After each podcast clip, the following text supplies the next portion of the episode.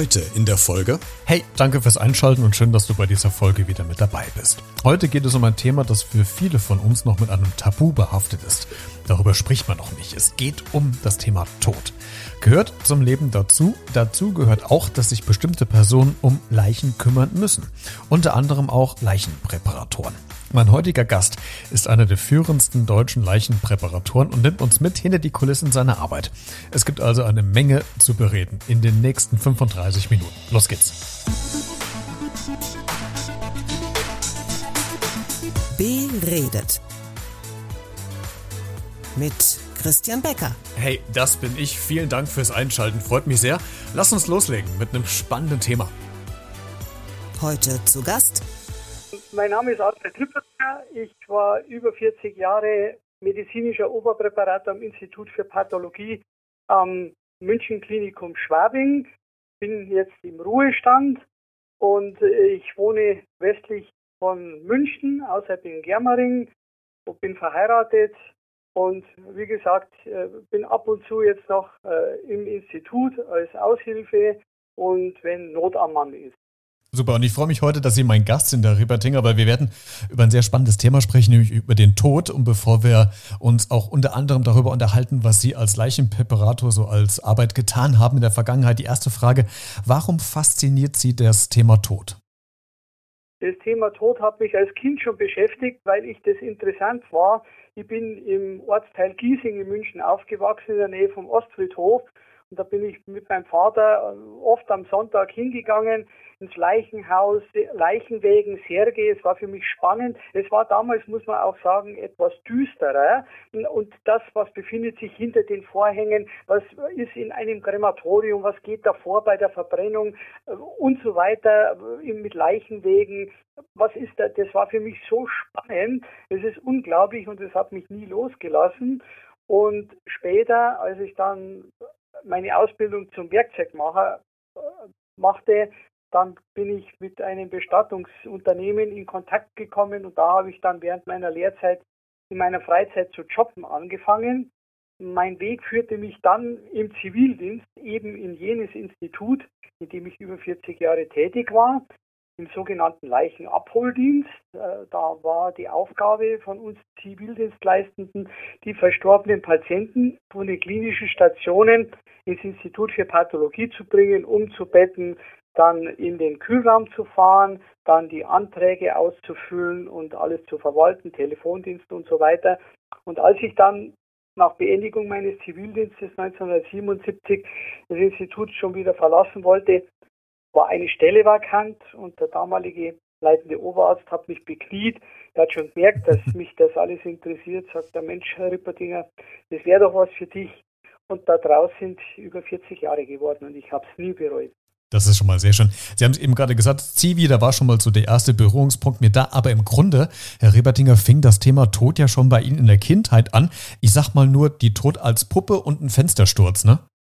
Ja, das war das, die Leidenschaft fürs Kasperltheater habe ich von meinem Vater geerbt. Wir haben in, in Giesing in einem Hochparterre gelebt, äh, gewohnt und äh, wenn, meine, wenn ich krank war, dann sind meine Freunde vom offenen Küchenfenster gestanden und ich bin da auf so einem Unterbauschrank gekniet und habe Kasperl gespielt. Und eines Tages habe ich das Übergewicht verloren und bin da aus knapp zwei Metern mit dem Kopf voran auf so einen Teerbitumenverlag. Und während des Fallens habe ich mir die Kasperl, eine Kasperlpuppe an den Kopf gepresst und das war die Puppe war der Tod. Die war der Kopf war also ein Totenkopf aus Gummi und der hat mir wahrscheinlich äh, das Leben gerettet. Der hat den Aufprall so gemindert und abgedämpft, ja. dass mir nicht äh, viel passiert ist. Ist eine ganz irre Geschichte, dass es schon in Kindesbeinen vielleicht schon da der Grundstein oder die Grundlage vielleicht gelegt wurde. Herr, äh, Sie sagen es, genau ja. so ist es. Es kommt nicht von ungefähr. Herr Reberdinger, Sie haben äh, jahrelang als äh, unter anderem als Leichenpräparator gearbeitet. Ähm, lassen Sie uns mal so ein bisschen in diesen Job mit reinschauen für diejenigen unter uns, die vielleicht dann noch gar keine Berührungspunkte mit haben, weil wir einfach uns mit dem Thema noch gar nicht beschäftigt haben. Im Grundsatz, was, was macht ein Leichenpräparator genau? Was ist Ihre Aufgabe gewesen? Also der Titel Leichenpräparator ist eigentlich nur dem Titel meines ersten Buches geschuldet. Ähm, der, die richtige Bezeichnung ist medizinischer Präparator und ein medizinischer Präparator ist in einem Institut für Anatomie, Pathologie oder Rechtsmedizin als Assistent für den Arzt da. Der kümmert sich um die Verstorbenen, um die sachgerechte Aufbewahrung, um die Herausgabe an die Bestatter, an das ganze Management rund um den Verstorbenen und dann bei einer anstehenden Obduktion ist er dann quasi der Assistent für den Arzt, bei, bei einer Obduktion, die muss von einem Arzt durchgeführt werden, in der Rechtsmedizin zum Beispiel von zwei Ärzten. Und da ist er eben für die ganzen technischen Arbeiten äh, wie Sägearbeiten und Eröffnen des Leichnams und auch die Kopfpräparation, das macht ein Präparator. Und dann die Hauptaufgabe ist nach der erfolgten Obduktion die Wiederherrichtung des menschlichen Leichnams in einen Zustand, dass wenn er vom Bestatter angekleidet ist und eingesagt wird, von der Vornahme der Obduktion nichts mehr zu sehen ist. Das ist die Hauptaufgabe. Das ist die Routine.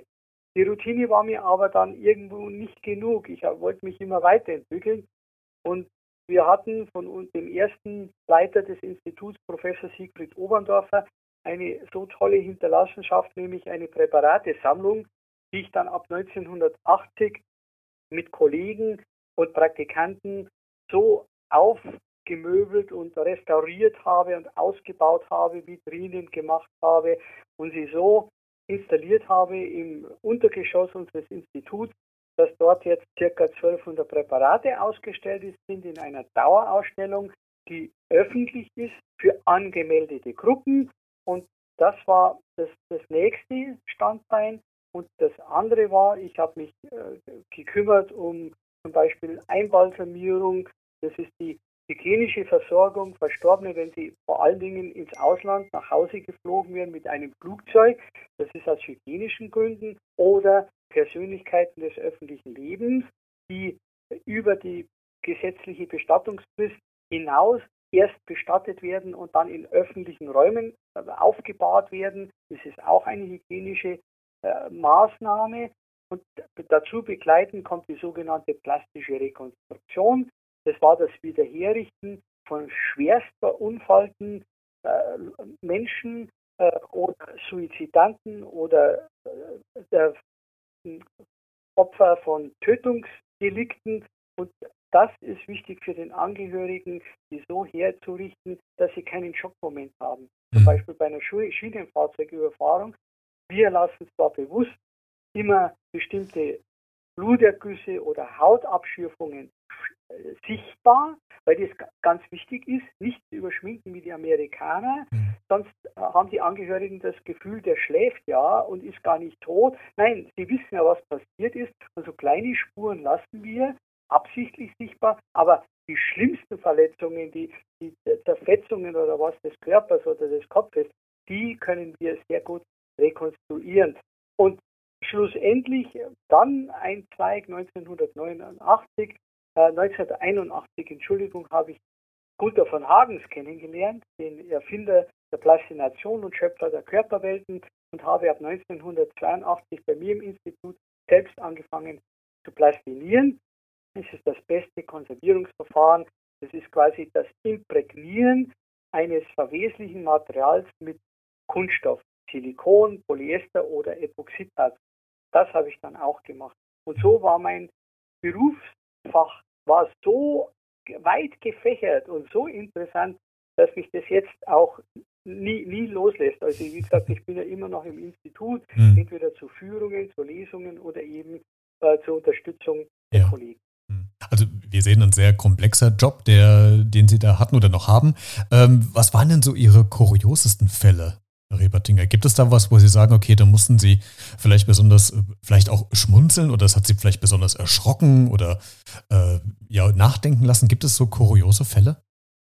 Ja, kuriose Fälle äh, kommen, kommen immer wieder mal vor. Ich äh, habe gerade, wo ich angefangen habe, 1978, äh, bin ich zu einer auswärtigen Sektion gefahren. Das heißt, wir haben eine Klinik außerhalb von unserem Institut noch betreut autoptisch und da bin ich dann mit dem damaligen Oberarzt hingefahren zur Sektion und während der Sektion, ich habe dann eben meine Arbeiten gemacht, der äh, Doktor, der Oberarzt, der hat obduziert, die Präparate präpariert, die Organe präpariert. Mhm. Dann kam der behandelnde Arzt und hat sich nochmal mit dem Obduzenten besprochen über die Vorgeschichte, über die Behandlung und alles. Und da kam es eben raus, dass die äh, Dame, die wir zitiert haben, eine Schauspielerin war.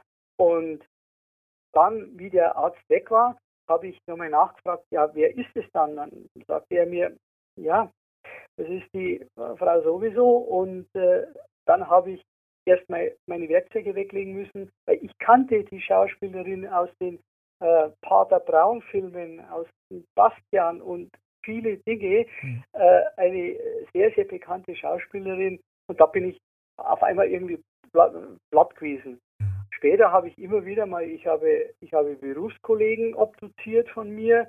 Einer davon hat sogar den Wunsch gehabt, dass ich bei ihm, bei seiner Sektion dabei sein soll. Mhm. Äh, und Bekannte, die ich von Kindesbeinen kannte, oder zufällig Leute, einmal ein Autoverkäufer, der mir ein Auto verkauft hat, oder ein Mechaniker, der mir mal die Reifen gewechselt hat.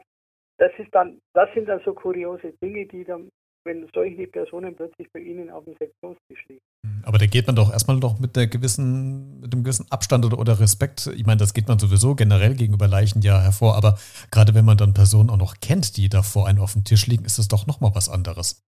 Ja, das, das, das ist klar. Aber abgesehen davon, bei jedem Verstorbenen müssen Sie eine professionelle Distanz haben, ohne dabei, und das werde ich immer wieder gefragt, sind Sie abgebrüht bin ich eben nicht. Nein, eben abgebrüht sollte man nicht sein, wenn man in diesem Beruf arbeitet, weil dann sind sie nicht mehr in der Lage, pietätvoll mit dem Verstorbenen umzugehen. Ich habe den menschlichen Körper in sämtlichen Zersetzungsstadien, in sämtlichen Verletzungsmustern gesehen, die man sich vorstellen kann. Und es ist so, wenn man daran arbeitet, muss man immer daran denken, es ist immer noch ein Mensch, um den andere Menschen trauern. Mhm. Das darf man nicht vergessen, egal wie der Zustand ist, ob der jetzt faul ist oder verbrannt ist oder ob der zerstückelt ist oder ob da Maden dran sind. Es ist immer noch ein Mensch und das darf man nie vergessen. Und darum ist abgebrüht äh, eine schlechte Voraussetzung, diesen Beruf zu ergreifen. Mhm. Herr Reberdinger, es gibt ja ähm, zwei Bereiche, die wir ähm, normallos, sage ich mal in Anführungszeichen, gerne äh, übereinander oder durcheinander werfen, nämlich einmal die Pathologie und einmal die Rechtsmedizin, glaube ich, wenn ich richtig bin. Äh, das sind ja, ja grundlegend zwei verschiedene Sachen. Können Sie uns die mal so ein bisschen auseinanderdröseln? Was ist jetzt Pathologie und was ist dann oder ab wann fängt denn die Rechtsmedizin an? Wo ist da die Trennschärfe zu setzen? Also Pathologie heißt übersetzt Krankheitslehre.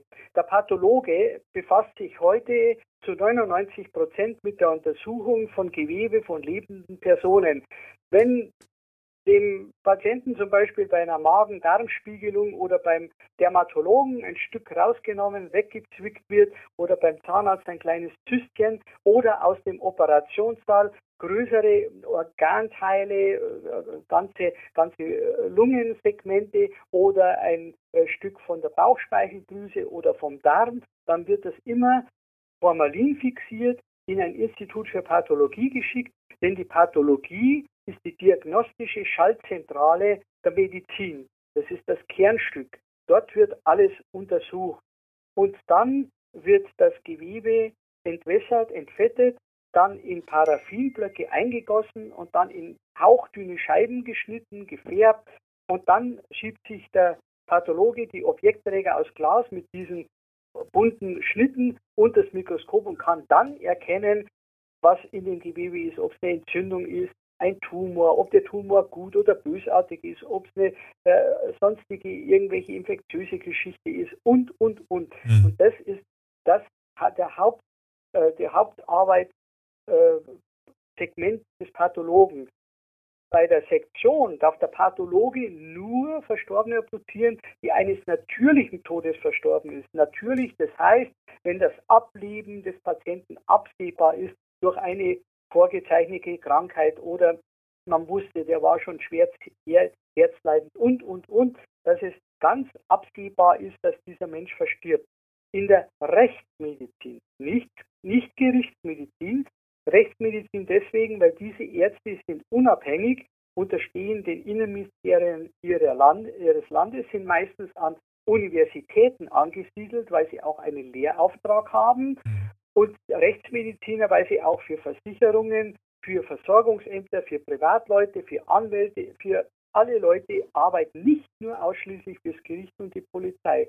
Bei der Sektion in der Rechtsmedizin, die sezieren ungeklärte Todesfälle. Ein Beispiel, wenn in einer Wohnung jemand aufgefunden wird und die Umstände unklar sind, wie der zu Tode gekommen ist, oder um unnatürliche Todesfälle, das sind Unfälle, Suizide, Tötungsdelikte. Mhm. Und bei diesen Sektionen müssen immer zwei Ärzte die Sektion machen. Einer davon muss bei Landgericht zugelassener Rechtsmediziner sein. Ein Rechtsmediziner hat im Prinzip dieselbe Ausbildung wie ein Pathologe, hat aber zusätzlich noch ein kleines Jurastudium drauf. Mhm. Und das müssen immer zwei Ärzte machen, plus Präparator, der dann eben auch die technischen Arbeiten macht. Rechtsmediziner untersuchen aber auch lebende Personen, zum Beispiel nach Körperverletzungen oder Kindsmisshandlungen und, und, und. Also die sind auch da für die Personen zuständig. Es, es, gibt ja drei sichere Todesanzeichen, die wir oder die Sie an, an Leichen oder an menschlichen Körpern erkennen können, um wirklich sicher zu sein, dass der Mensch auch tot ist. Nämlich äh, diese Leichenflecke, äh, die ja. Leichenstarre und die Fäulnis. Äh, sagen Sie ja. uns mal, wie entsteht wann welche Phase und äh, woran erkennen Sie das? Gut, bei den Flecken und bei der Starre wird das eindeutig sein, aber führen Sie uns mal so ein bisschen durch. Also Leichenflecke, Leichenstarre, Fäulnis, ab wann entsteht was und wie erkennt man es? Also die, äh, die, Leichenfle die Leichenflecken, also die Totenflecken, das ist das erste sichere auftretende äh, Zeichen, also zum Beispiel beim normalen Ableben, denn nach Aussetzen der Herztätigkeit sinkt das Blut der Schwerkraft folgend an die tiefste Stelle im Körper. In der Regel liegt der Patient am Rücken, also bilden sich die am Rücken in den unteren Partien aus. Hat sich jemand zum Beispiel erhängt dann fließt das Blut in die unteren Extremitäten, in die Unterbauchhälfte, in die Unterarme. Da ist das Blut aus den oberen Regionen weg und unten. Das bildet sich so am Hals, an den Ohren, ganz leicht rosa fängt es an aus und ist im Laufe von acht Stunden voll ausgeprägt. In den ersten acht Stunden können Sie die mit dem Finger auch noch wegdrücken. Das geht am Anfang noch relativ einfach. Ab acht Stunden ist das nicht mehr möglich. Da können Sie die Leichenflecken nicht mehr wegdrücken aus den Kapillaren. Mhm. Auf den Auflageflächen, zum Beispiel in der Rückenpartie oder am Gesäß, da, das bleibt hell, weil da kann das Blut nicht reinlaufen. Mhm. Also das ist das erste Todeszeichen. Wir treten circa auf 20 bis 30 Minuten nach dem Ableben. Das zweite, das sind die Leichen, ist die Leichenstarre. Die entsteht äh, durch das Absinken des sogenannten ATP-Spiegels. Dieses Adenosintriphosphat ist ein Stoffwechselprodukt des Körpers, das sinkt nach dem Tode ab und führt zur Verklebung der Muskelverbindungen. Die Leichenstarre ist natürlich abhängig von der Umgebungstemperatur, von der Konstitution des Verstorbenen. Also ein 90-jähriges Mütterchen, das schon zwei Wochen in der Klinik liegt, wird nicht so ausgeprägte und schnell sich entwickelnde Leichenstarre haben wie ein junger, äh, muskelbepackter, ich sage jetzt mal immer als Beispiel den Kölzer Holzfäller, hm. das wird schneller gehen. Im Winter wird sie schneller einsetzen als im Sommer. Im Warmen in der Wohnung wird sie länger brauchen als im Kühlen. Hm. Und sie tritt ungefähr nach zwei Stunden ein, beginnt in der Regel am Kiefer, setzt sich von oben nach unten fort und löst sich nach, ist nach acht Stunden ausgeprägt und löst sich nach, die Spanne kann sehr weit sein, zwischen 72 Stunden bis 200 Stunden kann das dauern und sie löst sich durch das sicherste Todeszeichen, das ist die Fäulnis. Die Fäulnis wird immer wieder verwechselt mit Verwesung, das sind zwei Paar Stiefel. Die Fäulnis, äh, die beruhen auf anaeroben Bakterien. Die meisten davon tragen wir lebend in unserem Darm, sind alles anaeroben Bakterien ohne Sauerstoff. Und Verwesung, die benötigt Sauerstoff und tritt dann meistens erst im Erdgrab auf. Und wenn Sie zum Beispiel am Friedhof äh, kiesreichen Boden haben, der sauerstoffdurchlässiger ist, dann ist die Verwesung nach circa zwei bis drei Jahren komplett abgeschlossen und der Leichnam völlig skelettiert. An dem, wenn Sie ins bayerische Oberland fahren, wo Sie Lehmboden, festen Boden haben, wo kein Sauerstoff durchkommt, da umschließt sich das Ganze und wird gehindert und dann kommt es zu einer sogenannten Fäulniskonservierung und der Leichnam ist, kann fast vollständig erhalten sein. Also Fäulnis Bakterien anaerob und aerobe Bakterien Verwesung. Das sind die sichersten. Die, die Medizin hat aber noch äh, für die Klinik, äh, die, äh, für die Intensivmediziner hat sie den klinischen Tod eingerichtet, nämlich die EEG-Nulllinie, der Nullstrom beim, bei den Hirnströmen. Das ist wegen der Transplantation, kann es wichtig sein. Und dann gibt es auch noch für die Notärzte, hat der Gesetzgeber reingeschrieben, Verletzungen, die mit dem Leben nicht vereinbar sind. Wenn der zu einer Schienenfahrzeugüberfahrung kommt und der Kopf liegt fünf Meter neben dem Leichnam, muss der sich nicht um Leichenflecken kümmern, sondern er sieht, er sagt dem Polizist, der, der ist tot, fährt wieder und die Polizei holt einen zweiten Arzt hinzu, der die Leichenschau zu Ende führt. Der Notarzt soll ja wieder für Lebende einsatzfähig sein. Hm. Jetzt haben Sie eben schon gesagt, Sie hatten ja äh, auch prominente Personen, die Sie, ähm, ich nenne es mal Anführungszeichen, bearbeitet haben die Schauspielerin, die Sie eben angeführt haben, aber es waren ja noch zwei, nämlich äh, der Modezar Rudolf Mooshammer und äh, den Politiker Franz Josef Strauß haben Sie äh, vorbereitet für die äh, Beerdigung, sage ich mal. Ähm, äh, genau. Ah, vielleicht eine ganz naive und vielleicht auch eine ganz dumme Frage, aber wie kommt man denn an diese Persönlichkeiten ran, dass ausgerechnet Sie die vorbereitet haben für die Beerdigung? Ist so, es kommt immer auf den Bestatter an, der den Sterbefall hat. Und das war damals der größte private Bestatter in München, der sehr bekannt ist. Und da ist die Familie und ist auch die, die Staatsregierung an ihn herangetreten.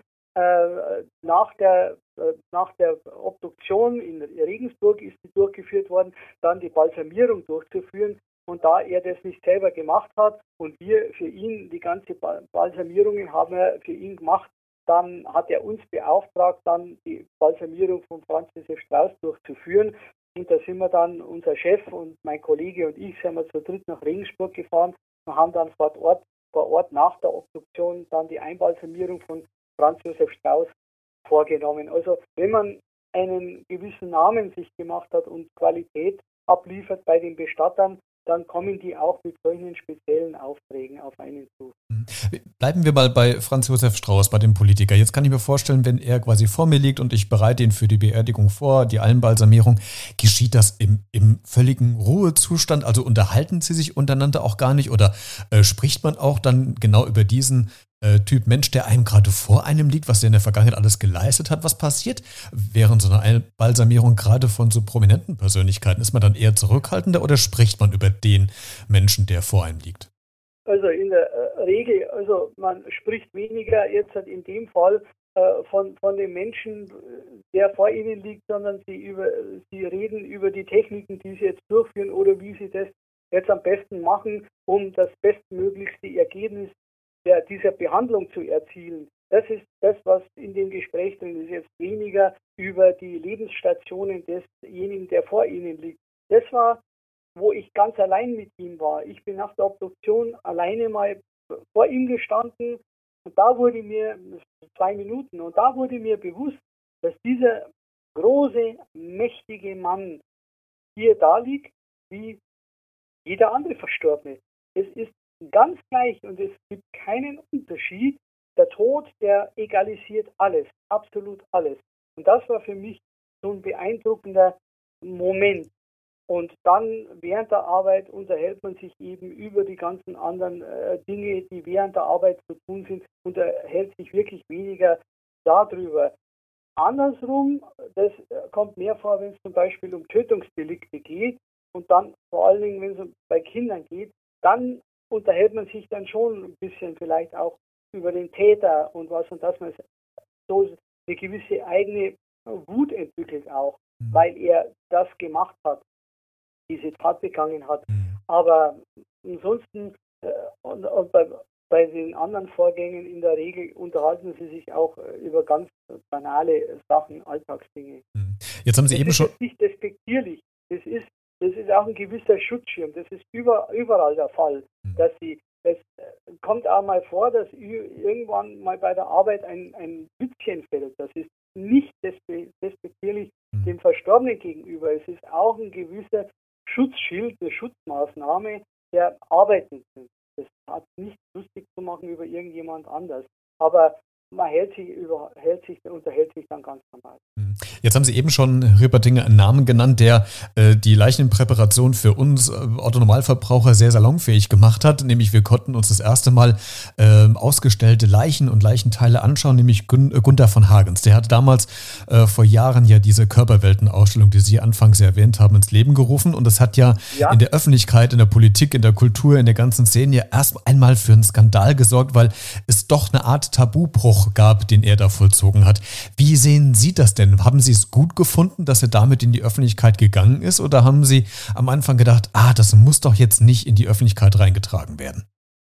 Ähm, er hat eigentlich das gemacht, was die anderen immer äh, vermieden haben und ist dann, er hat Neuland betreten, in Anführungszeichen, denn früher Anatomen, es gab öffentliche, in anatomischen Theater öffentliche Sektionen, da sind, sind die Leute hingeströmt 1899, als Rudolf Virchow in Berlin sein Museum, sein pathologisches Museum eröffnet hatte, hatte er, das heute Medizinhistorisches Museum ist, an der Charité, hatte er eine Etage nur für die Öffentlichkeit, weil Virchow wollte, dass die Leute, die Öffentlichkeit sich die Präparate mit den krankhaften Veränderungen anschauen, um eben zu sehen, was, was daraus entsteht, wenn man mit seinem Körper so und so Raubbau betreibt, auf diese oder ähnliche Weise. Mhm. Bei Gunther von Hagens, der hat einfach auch das, was Anatomen äh, früher in, in, Frankreich, ein Fragonard,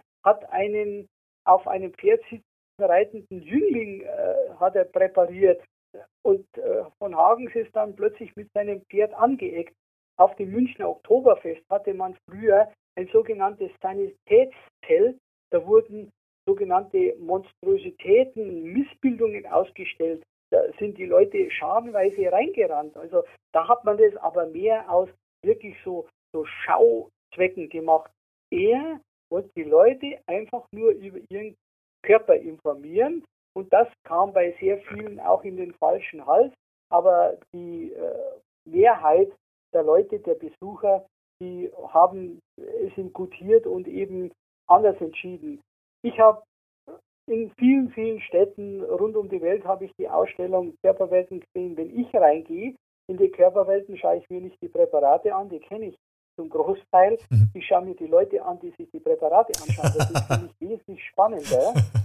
Und da sieht man vor allen Dingen, wenn Sie junge und Kinder, Jugendliche oder Kinder sehen, die völlig vorbehaltslos vor dem Präparat stehen und das anschauen. Und auch andere Leute ganz, es ist auch leise in diesen, diesen Ausstellungsräumen. Die Leute, sie merken schon, es ist auch eine gewisse Ehrfurcht da. Mhm. Also ich bin jetzt nicht derjenige, der jetzt bestimmte Positionen oder Posen äh, so was künstlerischer Art sind. Da habe ich mich mit ihm auch schon, haben wir einige Diskussionen hinter uns. Aber im Kern ist es richtig, wie er es macht. Denn bei der ersten Ausstellung in Japan, die erste Körperausstellung in Japan, da hat er die Präparate so, wie sie in den anatomischen Instituten dastehen, ganz gerade, Hände nach unten und so. Dann sind die Leute zu ihm hin und haben gesagt, das ist langweilig. Kann er nicht die Präparate in gewissen äh, naturbezogenen menschlichen Positionen aufstellen? Und dann hat er das gemacht, angelehnt an bestimmte Sportarten. Und dann natürlich äh, genial umgesetzt der, der, Schachspieler oder viele andere Dinge auch. Also es ist einfach genial. Hm. Herr Pettinger, ich könnte mir vorstellen, Sie als äh, jahrelanger Experte mit einer ganz großen Expertise sind doch bestimmt ein, ein ganz großer Quell für ähm, Autoren und oder für, für Regisseure, gerade wenn es darum geht, wie man vielleicht äh, jemanden seziert oder ähm, quasi balsamiert oder untersucht, sind dann schon mal Krimi-Autoren so aller Fitzek oder ähm, Drehbuchregisseure oder bekannte Filmemacher auf Sie zugekommen und haben Sie nach Ihrer Expertise mal gefragt? Oh, da gibt es viele. Einer der bekanntesten ist, ist Rita Falk, die die Eberhofer-Krimis schreibt. Also und mit Rita Falk bin ich ja mittlerweile auch befreundet mhm. und sie hat mich auch schon gleich am Anfang, wie wir uns kennengelernt haben, angefragt und viele äh, weniger namhafte Autoren, aber den Gregor Weber, den, der hat sich gefragt, seine Frau, die auch Schriftstellerin ist, die hat mich auch schon angefragt. Also es waren einige dabei, die äh, schon bei mir angefragt haben. Und was mich nicht nicht unbedingt äh, nicht stolz macht. Bevor wir am, am, Ende sind, Herr Riepertinger, ähm, und die letzte Frage stellen, die vorletzte Frage, und ich versuche es jetzt einfach mal, es aus Ihnen rauszubekommen. Vielleicht haben Sie da ja einen Hinweis. Wenn ich jetzt äh, ein Krimi-Autor wäre, würde ja wahrscheinlich die Frage kommen, gibt es denn eigentlich den perfekten Tod, den man nicht irgendwie nachvollziehen kann? Also den perfekten Mord, den gibt es sicher schon. Das sieht man auch bei den Cold Case-Fällen. Ähm, das ist meistens dann der Fall, wenn überhaupt keine Beziehung zwischen Täter und Opfer da war und das aus dem Nichts heraus dieses Tötungsdelikt passiert ist.